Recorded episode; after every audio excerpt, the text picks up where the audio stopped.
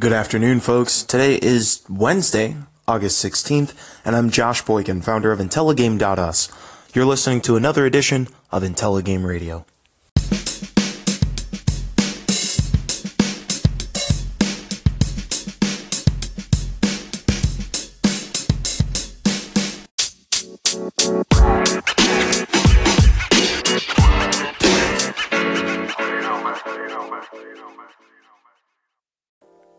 Hey folks, just a quick note before we get started today. Last night I alluded to a project that I have been working on for a while but had not completed. So last night I finally got my act together and finished it, and the Intelligame Patreon page now exists. For those who are not familiar with Patreon, it is a recurring membership platform where you can go in and sign up to become a patron of generally independent creators who are making the types of art and whatever it is that's in the world that you enjoy and want to support. I've been running Intelligame out of my own pocket for almost two years now, and I have really adored the opportunities that have come with it, the ways that we've been able to create these amazing discussions, and also the impact that we've had on the community we raised over $2,300 for a children's hospital together. We've had these really phenomenal transformative discussions on Twitch, and there have been people in the industry who have paid attention to the work that has come from Intelligame. I'm hoping to be able to expand that, to be able to highlight works from other creators, to be able to spend more time invested in this Intelligame ecosystem uh, but I need your help to do it. So if you head over to patreon.com slash let's intelligame, there are some options there to become a patron for as little as a dollar a month. Um, and every bit of support helps to make Intelligame a more vibrant, thriving community. And it also helps to, I mean, take, take care of, of me, honestly.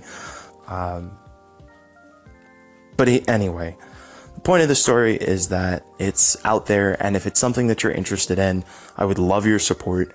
Um, but it's not a mandatory thing. Intelligame Radio will still be here and still have the same conversations and help to build this community that I really am thankful for and value today. So, anyway, um, I wanted to lead off with that. Again, you can go over to Patreon, P A T R E O N dot com slash let's intelligame if you want to uh, become a supporter. There's some really cool perks over there. I hope you enjoy them. Um, and I'm totally open to any feedback you've got moving forward. Thanks a lot.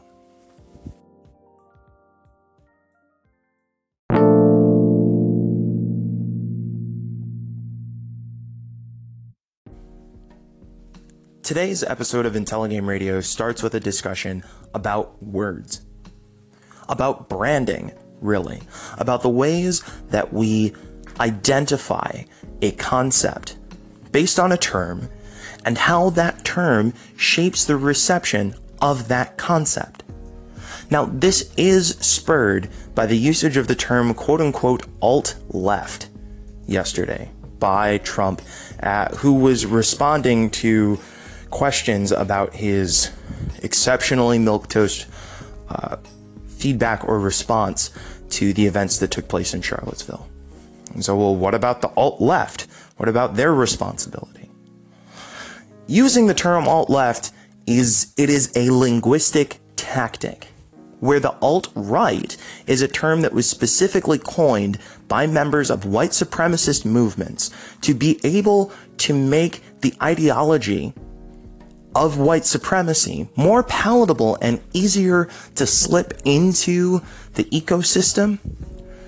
Alt left does that doesn't mean anything. It doesn't have an identifier. It doesn't call out a particular group of people. It highlights the power of the term and the negativity that has come with the association of the term alt right, and then tries to spin that energy back onto the left. This is the same linguistic tactic that was used when Trump started talking about fake news. The idea that, no, CNN's fake news. fake news was a term that was developed to describe, in particular, things that were developed by small, essentially cash grab websites publishing completely false information because they knew that people would click on those websites and that they would generate revenue as a result. And that the information that would come from those fake news websites ended up being information that permeated into people's brains, giving them a concept of what they thought was true. That was fake news. Now, fake news is this nebulous term that gets associated with slang uh, slogans like CNN is ISIS and all sorts of nonsense.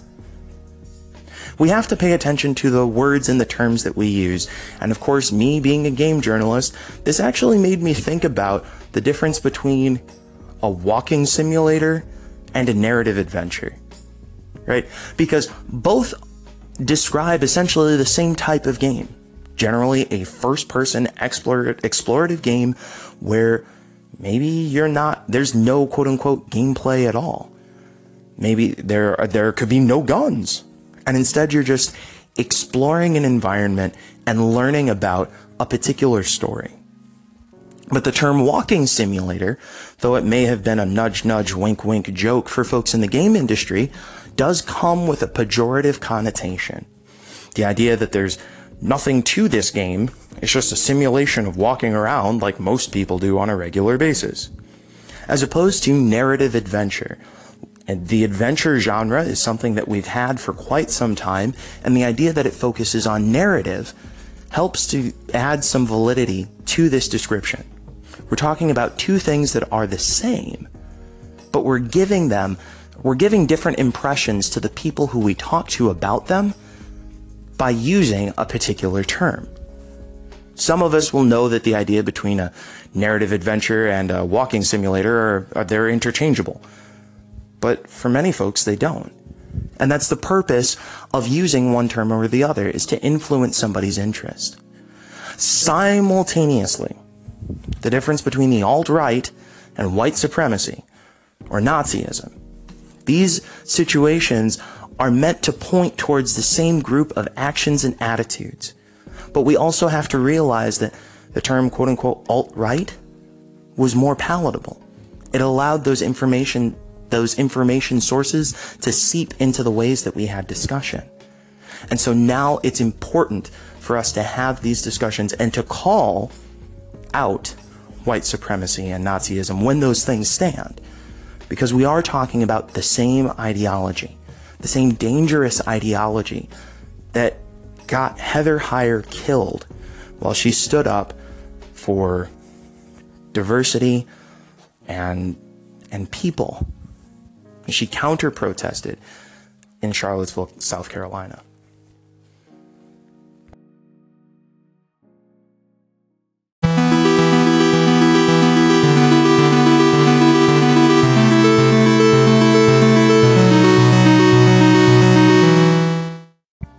We've talked here on the show a few times about the idea of becoming really good at what you do.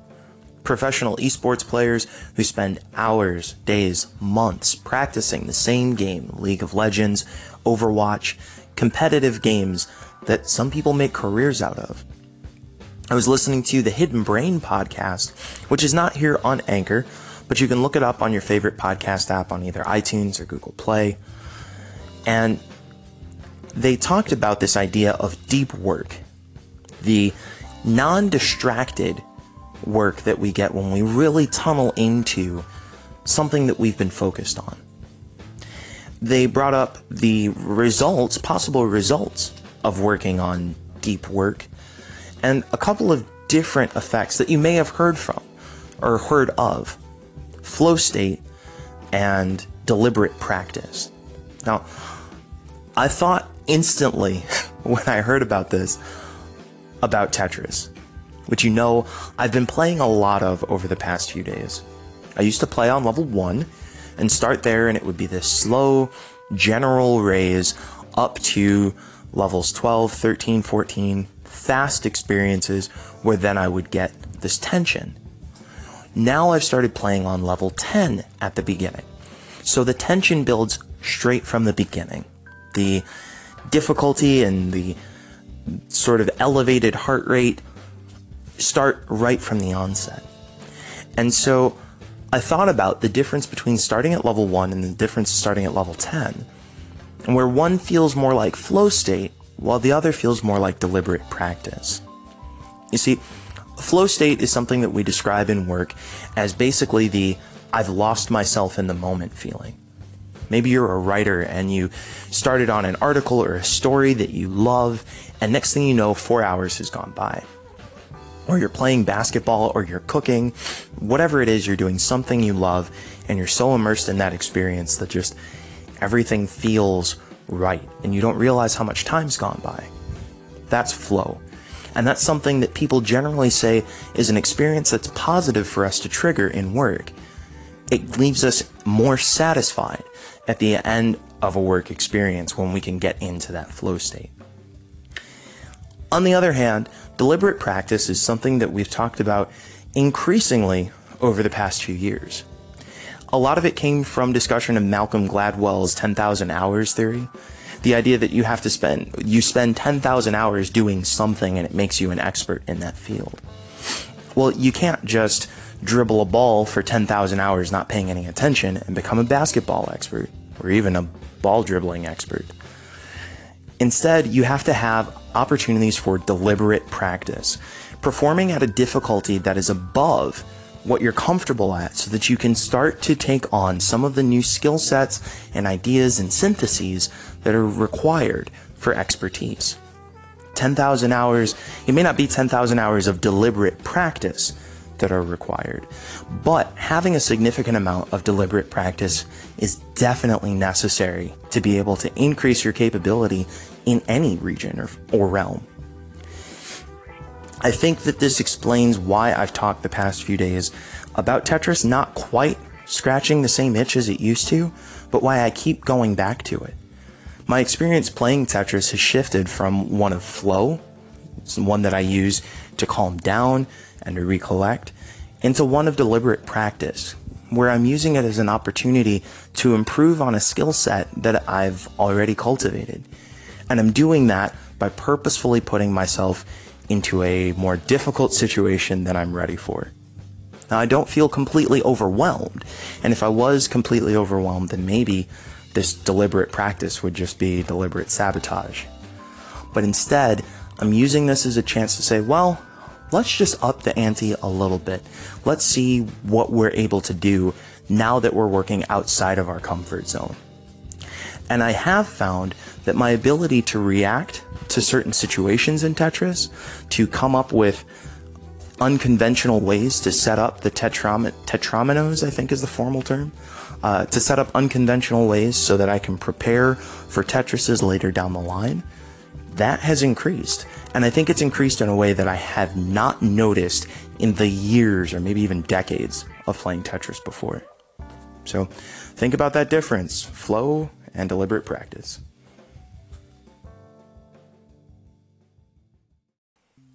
Last night, when I went to go work on the project, we took a break and asked our first in a long time question of the day.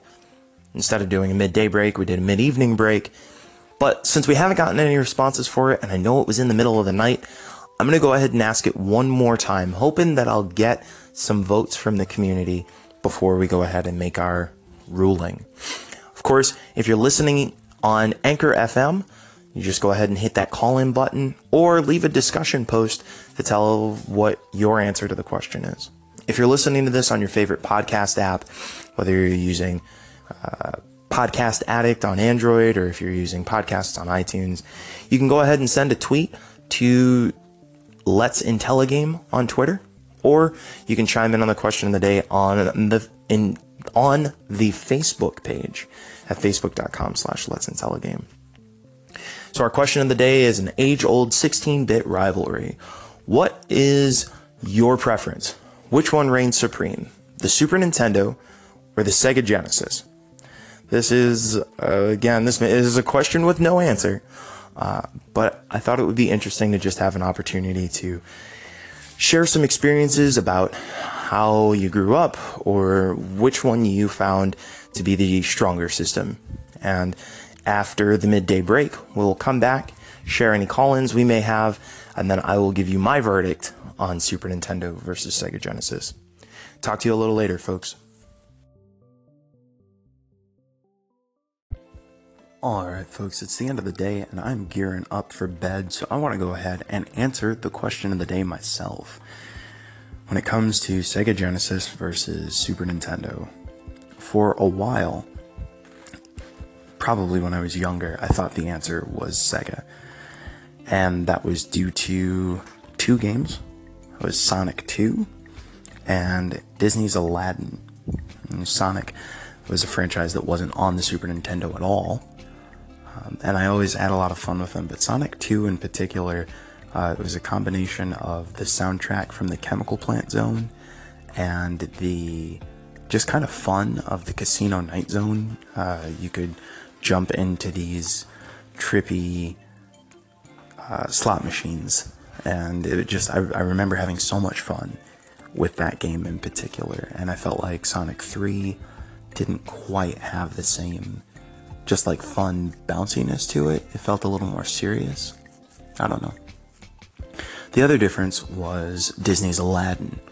Now, back in the 16 bit era, there would frequently be games that were re- released uh, for the same intellectual property, but they would be different games on different consoles. So, Jurassic Park on the Super Nintendo was a top down view hybrid action puzzle game with sort of these first person exploration elements. Whereas Jurassic Park on the Sega was a side scrolling action game that was like dark and gritty and uh, was just like a shooter with like shoot dinosaurs and stuff like that. But what got me was Aladdin on the Sega seemed to have a better soundtrack. Now, I spent all this time talking about the Sega, but um, my answer is the Super Nintendo. The Super Nintendo had a much better chipset to be able to create, in my opinion, much stronger, uh, more musical soundtracks. The games that came out on it were super iconic. Final Fantasy IV or Final Fantasy II um, is one of my favorite games of all time. Um, having six buttons on the controller instead of three you had four face buttons and then a left and a right trigger. Gave you a lot more capabilities for things like fighting games, where you could have a low kick, a medium kick, and a high kick, and a low punch and a medium punch and a high punch without having to do weird button combinations. Overall, it probably is a matter of personal preference. I know some folks who are really big Sega devotees, and it's probably because they own Segas. And I'm a Super Nintendo devotee because I owned a Super Nintendo. I actually still remember when my dad bought it for me for my birthday. Uh, it was a used one from Video Outlet. And I don't know. I just had a lot of good memories growing up with that thing. Uh, selling it was one of the biggest gaming mistakes that I made. I sold it to a GameStop for probably some paltry thing like $20. But anyway, so that is how I felt. And uh, if, again, if you do end up having any input of your own, if you are pro Sega or pro uh, Super Nintendo, or maybe something else, feel free to call in. Well, folks, that does it for tonight. Thank you so much for tuning in. And per usual, if you're looking for me after this, you can find me on Twitter at Wallstormer. If you're looking for more Intelligame content, you can hop on over to Facebook or Twitter.com slash Let's Intelligame. And keep in mind, tomorrow we're doing uh, Let's Intelliplay, which is our weekly live stream. We'll be playing a little bit of a game at the first half, and then we're going to jump in and actually uh, we're going to host the Spawn on Me podcast, which is now running live on Twitch. They're going to be doing an interview with Austin Walker from Waypoint, uh, Vice's gaming magazine. And so we're going to hang out and watch uh, Kahlief Adams and Shareef Jackson and Cicero Holmes, the Spawn on Me crew, have an interview with them. I think they're going to have some really interesting, thought provoking discussion, uh, particularly as four black folks uh, talking about likely some political events in addition to games. Uh, but in the wake of what happened in Charlottesville, I think it'll be a good discussion. So I encourage you, uh, if you don't hop over to the IntelliGame stream, to go over to twitch.tv slash spawn on me. It'll be at 7.30 Pacific time. Uh, 7.30 p.m. Pacific time. All right, folks, have a good night and uh, keep IntelliGaming.